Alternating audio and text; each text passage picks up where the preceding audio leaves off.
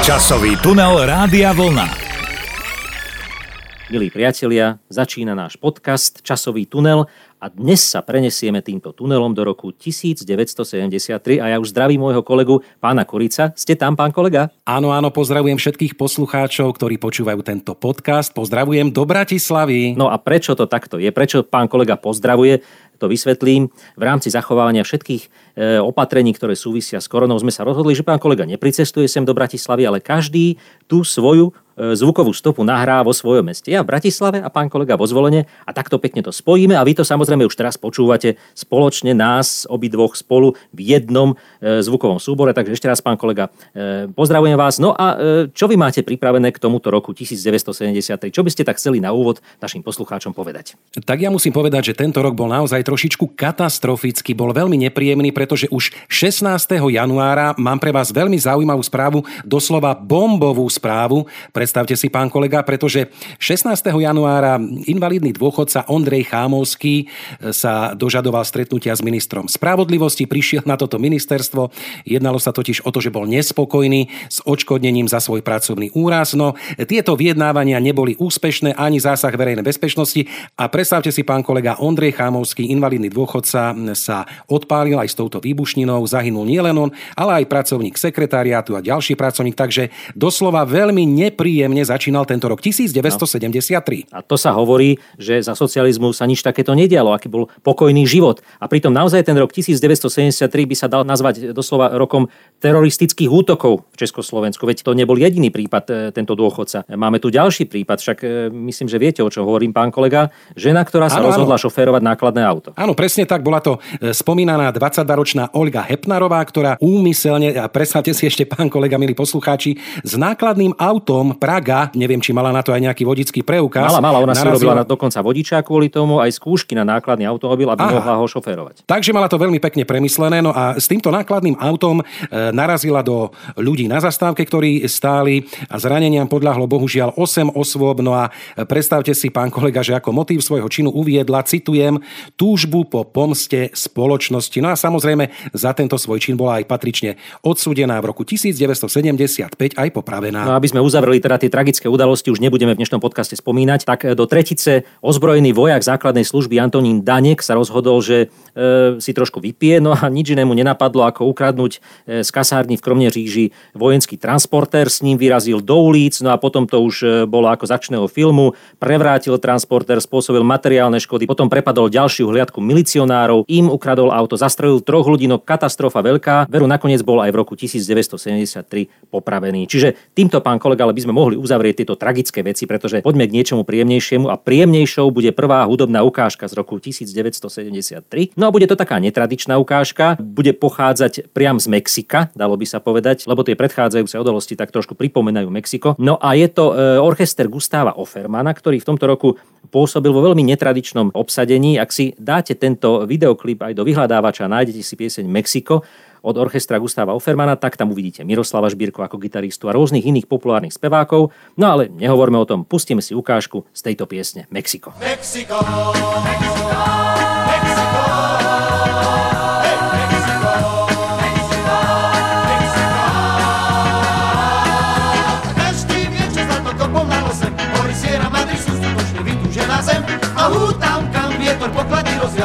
príbeh iste neskutočný,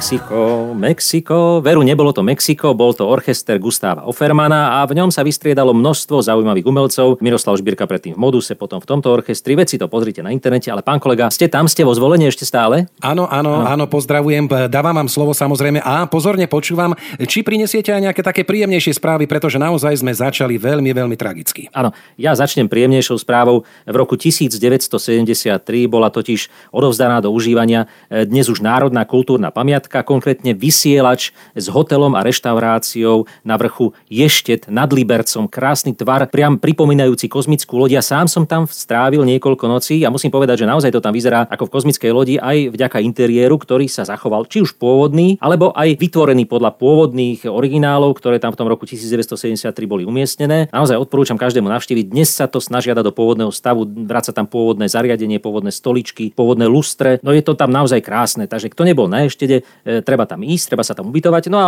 samozrejme nezmrznúť, lebo niekedy tam býva do zima, čo som ja teda vyskúšal na vlastnej koži. Áno, ale predpokladám, pán kolega, poslali ste stade nejakú pohľadnicu alebo list domov? Áno, poslal som, ale nedošla. Zamrzla cestou, pán kolega, pretože A viete tam bola... prečo? Áno, Viete prečo? Nie, nie, nie, nebolo to len zimou, pán kolega. Možno ste dali nesprávne poštové smerovacie číslo. Aha, to je možné, áno. A viete, viete, prečo spomínam práve tieto smerovacie čísla? Pretože paradoxne, neviem, či to vedia poslucháči, ale v tomto prípade to už o malú chvíľu budú vedieť, že 1. januára v roku 1973 Československá pošta zaviedla práve tieto poštové smerovacie čísla, aby sa tak urýchlilo a, a nejakým spôsobom sprehľadnilo to dodávanie poštových poukážok do našich skránok. Áno, no tak vidíte, to je krásne. A pritom by sme si mysleli, že to bolo od nepamäti. No a vidíte, až od roku 1973. Ale teraz, pán Presne kolega, tak. ešte jednu takú informáciu, pretože 16.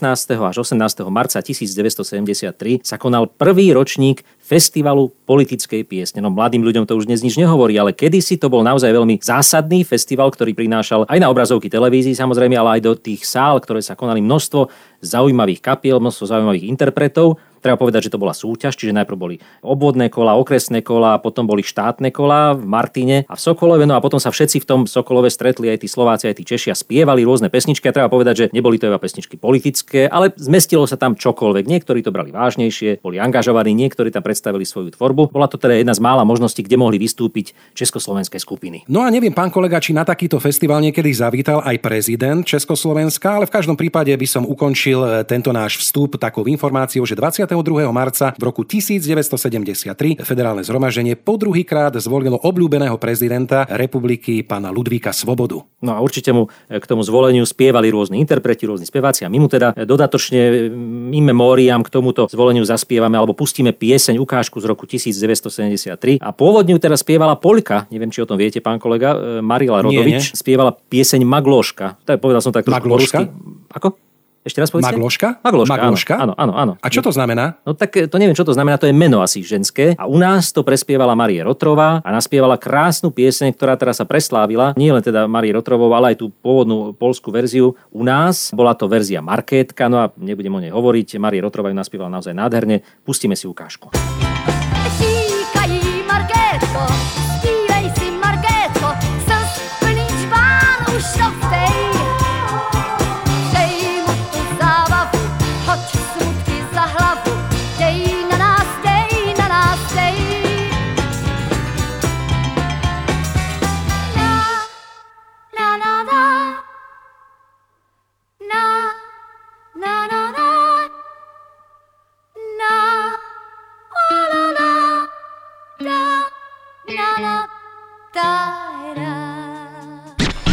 Časový tunel Rádia Vlna.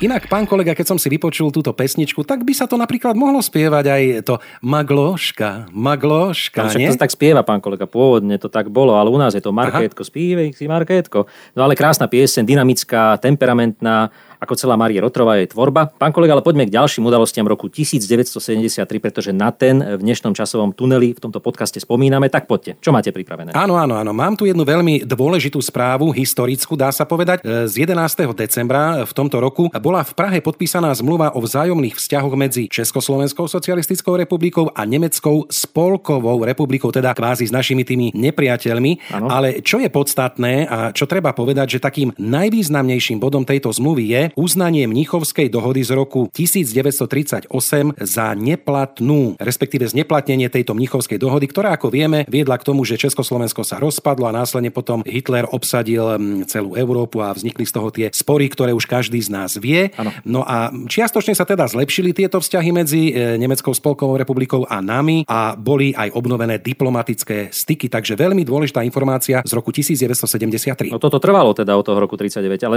samozrejme lepšie vtedy ako nikdy. Samozrejme iné veci sa diali, pán kolega, to spájanie národov alebo spájanie ľudí v tomto roku 73 nebolo len v oblasti politiky, ale predstavte si aj v oblasti techniky. Čo sa Áno, udialo? tak no tak, to- no, no, čo? Čo si myslíte? No neviem, neviem, neviem si, tak neviem, e, predpokladám, že televízory teda už boli, rádia Boli, boli, áno, ako áno, by sa ešte mohli vysielačkami spájať? Mobilné telefóny, pán kolega. No, bol to taký úvod ešte v tom čase. Predstavte si, ohlásili, dnes by sme nazvali e, sieť 1G, vtedy prišla do užívania. No mohlo to byť takisto sprevádzané rôznymi škandálmi, ako aj dnes ľudia si predstavovali, čo sa všetko bude diať. Ale neudialo sa v zásade nič zásadné. Akurát prebehol prvý hovor z mobilného telefónu v apríli 73 sa to udialo v americkom New Yorku. No a spojili sa pracovníci telekomunikačných spoločností, dvaja kolegovia sa spojili, no a stretli sa takto v tomto virtuálnom éteri a prepojili svoj prvý telefonický hovor. No a potom to už samozrejme išlo 3G, 4G, 5G, 6G, se- eh, pardon, to predbieham. Nie, nie, iba 5G. Tak to, to som teda prekvapený, pán kolega, pretože to by som nepovedal, že už v roku 1973 sa môžeme spájať takto mobilným No, no telefónom. nie, pán Nevieme, ako vyzeral. Ja viem, že my nie. My sme tu mali ešte cenzúru a nás odpočúvali, ale neviete, ako vyzeral ten telefón, koľko mal kýl, ako koľko vážil napríklad. No tak neviem, keď si spomínam na mobilný telefón z roku 1991, alebo dva to bol taký statočne masívny kufrík, no mohol byť tak e, veľkosti detskej izby, ale nechcem samozrejme predbiehať, neviem, pán kolega. Možno, že to bol taký, taký väčší kufrík. Američania boli samozrejme popredu e, oproti nám.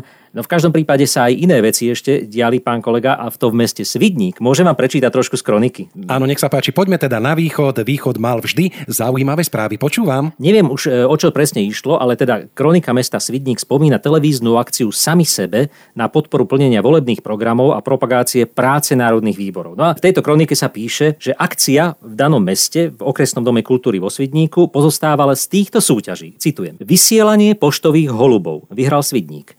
Pradenie na kolovrátku, tiež Svidník vyhral. Murovanie komína, tu vyhral Dolný Kubín. Prekladanie rýb, vyhral Dolný Kubín. Zber železného šrotu a skla vyhral Svidník, no a horúce kreslá, v tom vyhral Dolný Kubín, aj celkovú súťaž vyhral Dolný Kubín. O čo išlo v týchto disciplínach si už dnes môžeme iba domyslieť, ale stretol sa to rozhodne s veľkým úspechom u obyvateľov mesta, pretože vystúpili tam aj rôzni umelci, napríklad Mária Michrinová recitovala báseň Pozdrav Kubínu, no a Mária Mačošková spievala ľudové piesne a tanečný súbor Makovica zo Svidníka vystúpil s tancom Polka. Takéto informácie máme z roku 1973, to už len tak nenájdete niekde. Pán kolega, ale mohol by som už uviezť nasledujúcu pieseň, čo poviete? Áno, mohli by ste uviezť, eh, možno tak, aby sa hodila aj k týmto súťažiam, ktoré ste spomínali, takže s napätím očakávam, na čo si zaspomínam. No tak pieseň, ktorá nerezonovala len v roku 1973, ale rezonuje prakticky dodnes a myslím si, že nie je človeka, ktorý by ju v Československu nepoznal. Spievala sa pri ohníčkoch. Ja osobne som ju poznal skôr z ústneho podania, než z rozhlasu alebo z televízie. A samozrejme ide o Olympik a piesen Slzy tvý mámy, ktorá bola súťažnou piesňou na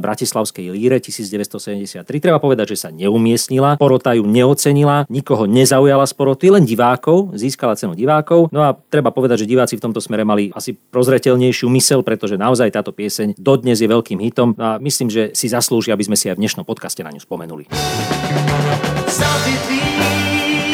Mámy šedivý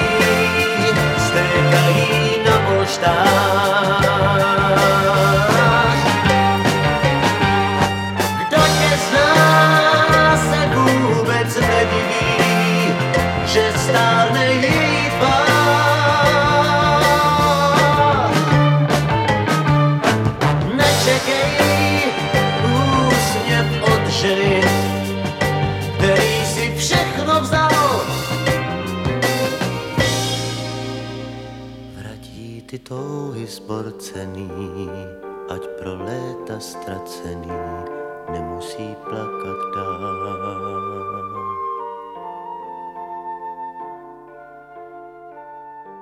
Ja je veru smutná pieseň, ale krásna, to treba povedať. Áno, krásna, nejedná poslucháčka a nejedná mamička slzou zaronila pri tejto pesničke. No ale poďme teda ďalej. Keď sme pri tej hudbe, tak by sme mohli pri nej aj zostať, pán Áno, kolega. áno, áno. E, Neviem, či ste teda vedeli, e, taká len typovacia otázka, kto získal Zlatého Slávika v roku 1973 s mužov? No skúsim si typnúť, že by God? Pravda, že No, Karel Gott. áno. A viete, kto bol napríklad aj e, na druhom mieste? Nie, tak to netuším. Tak to bol jeho odveký taký súputník a dá sa povedať niekedy aj rival sa hovorí, Valdemar Matuška. A tretí bol Václav Neckáš. No krásne, krásne. A poďme ešte teda ale na speváčky, pán kolega. Opäť ďalšia hádanka. Kto vyhral Zlatého Slávika? No netuším, Ne- hovorte, hovorte. Ja Netušíte. s- Dobre, dobre. poučiť. Nadia Urbánková a za ňou boli Eva Pilarová a Helena Vondráčková. Tak všetky tri dámy samozrejme poznám. Pri tej Nadi mi vždy trošku vadili tie väčšie okuliare. To musím priznať. Ja som sa aj ako dieťa bál. Keby nenosila okuliare, bola by pekná pre mňa osobne ako pre dieťa, ale dnes už chápem, že to bol samozrejme módny doplnok. Ale zase musíme povedať, že to ju charakterizovalo a ja si ju už bez tých okuliarov ani neviem predstaviť. No vidíte, tak je to aj charakteristický imidžový prvok už v tom roku 1973. Ale poďme ešte k albumom, pán kolega, ktoré v tomto roku vyšli. Na slovenskej scéne to bol veľmi zaujímavý album, v tom čase samozrejme LP Platňa Evy Kostolániovej, kde boli jej veľké hity, aj neznámejšie piesne. No ale treba povedať, že vyšli aj platne Napríklad to bola výberovka opusu, pán kolega, v tom čase. Predstavte si, takéto veci vychádzali a boli tam piesne už e, napríklad spomínaná alebo hraná pieseň Mexiko od orchestra Gustava Offermana, Dušan Grun tam bol, e, ja neviem, Ľubomír Nosko, Olga Sabová, Mišo Dočelomanský, Nora Bláhová, Janko Lehocký, Sexteto Ľuba Beláka, to boli všetko interpreti tohto roku, ale aj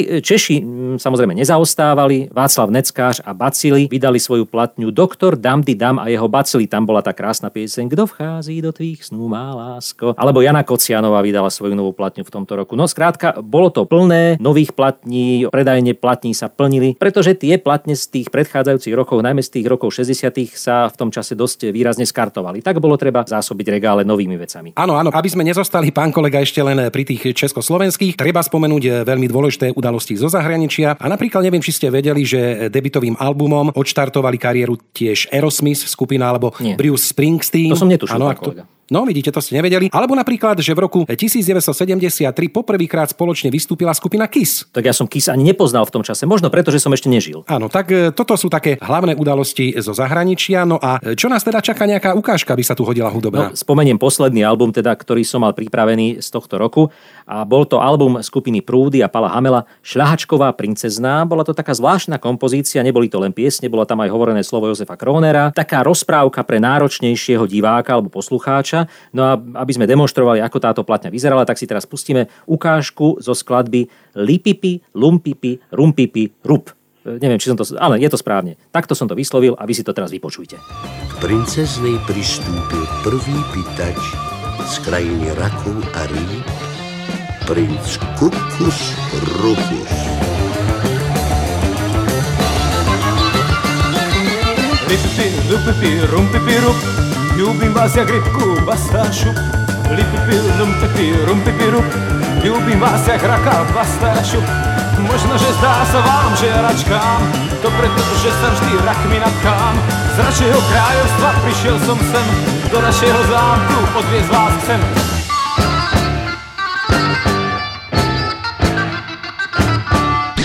Časový tunel Rádia Vlna. Náročná kompozícia, to treba povedať. Prúdy v tom čase si nebrali servítku pred gitary a hrali tak, ako im e, struny narástli. E, Pán kolega, poďme teraz k filmovej tvorbe. Čo poviete?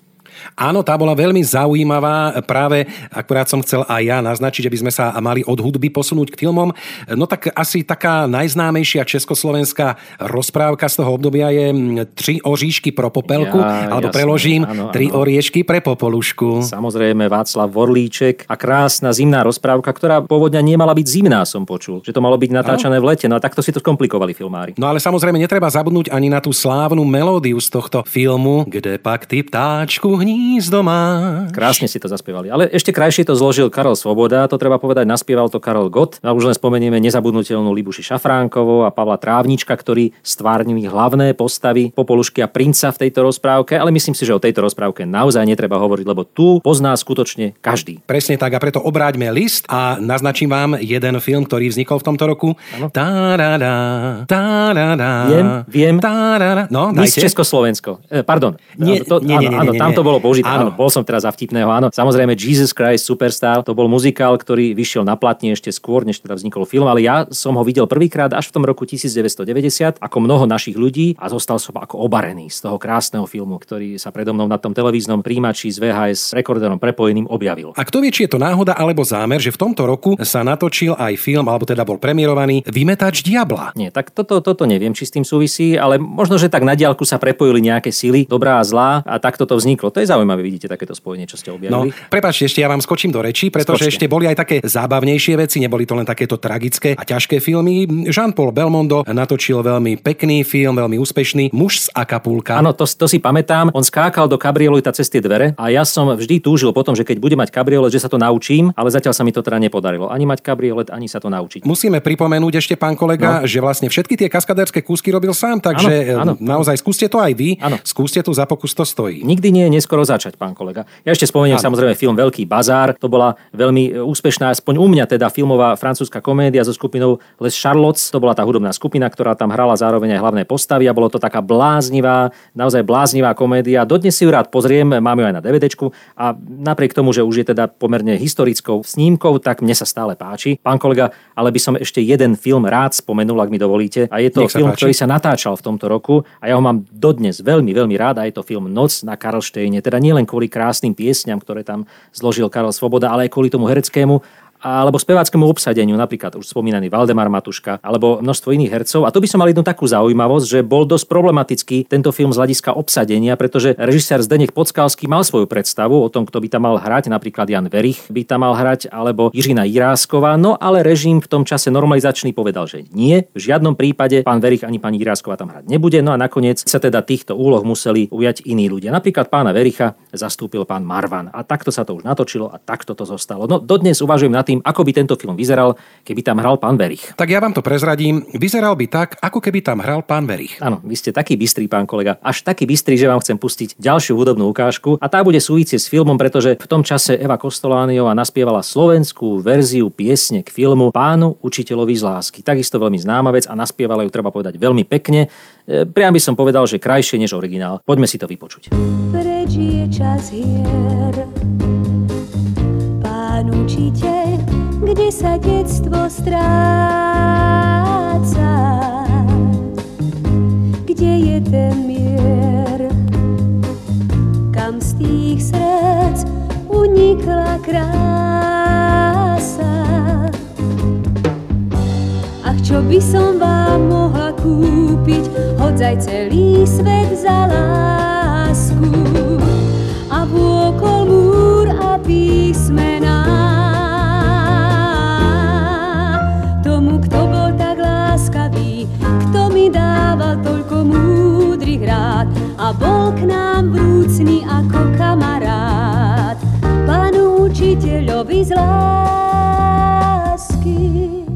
Evička Kostolániová krásne zaspievala túto pieseň. No a treba povedať, že v tom roku 1973 mala pred sebou už len dva roky života. To je taká tá smutnejšia stránka tejto krásnej a veľmi úspešnej a šikovnej speváčky, ktorá teda ale ostala väčšine živá naozaj už minimálne na tých platniach a tých filmových a televíznych záznamov, ktoré máme. Pán kolega, keď sme pri tých úmrtiach a narodeniach, tak poďme si spomenúť, kto v tomto roku 1973 prišiel na svet a kto teraz z tohto sveta žiaľ odišiel. Tak ja začnem tými radšej, čo sa narodili. Ano. Neviem, či by som teraz v tejto chvíli, alebo vy, či by ste nemali pustiť kúsok slovenskej hymny. Nie, nie, nie, pretože... to, to, to v žiadnom prípade, pán kolega, to by No sme... počkajte, počkajte, No čo? počkajte, počkajte, pretože 21.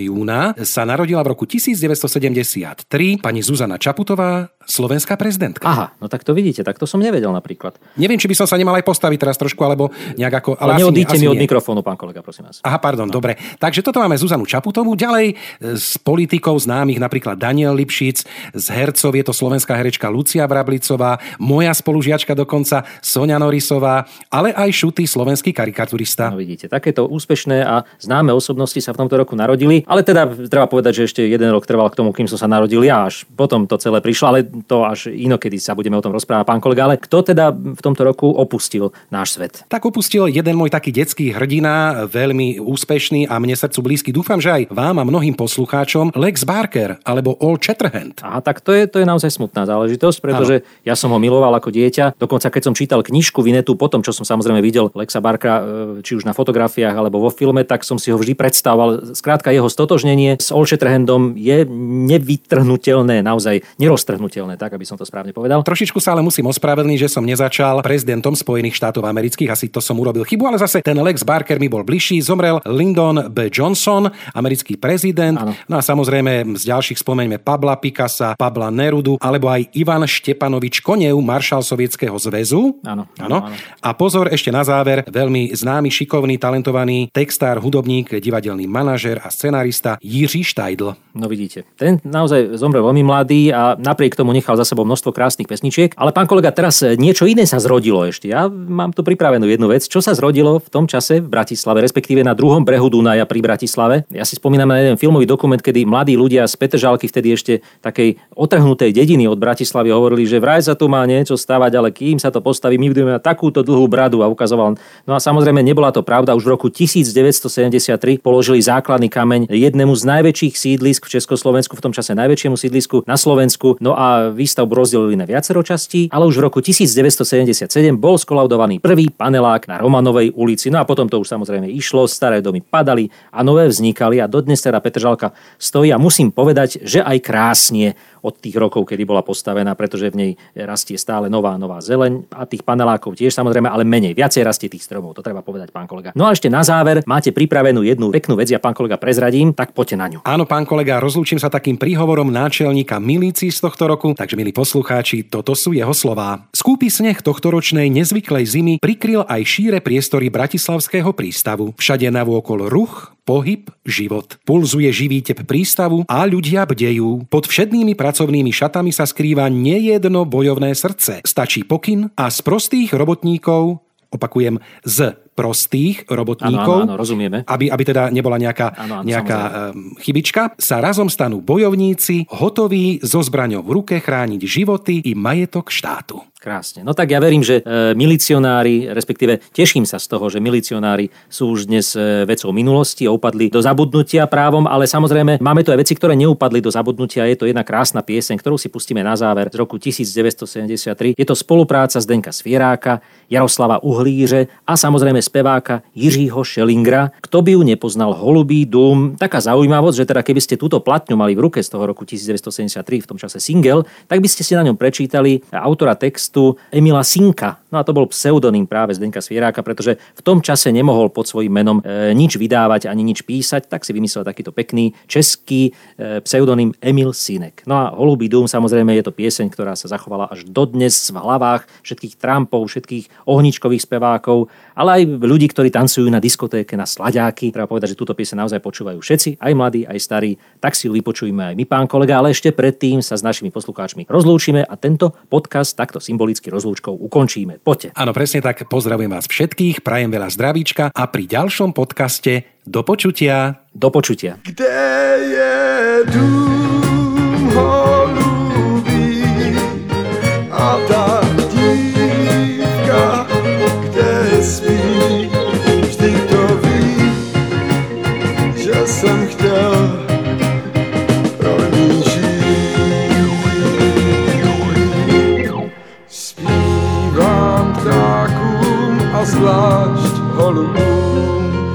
stával v údolí mém starý dům. Časový tunel Rádia Vlna.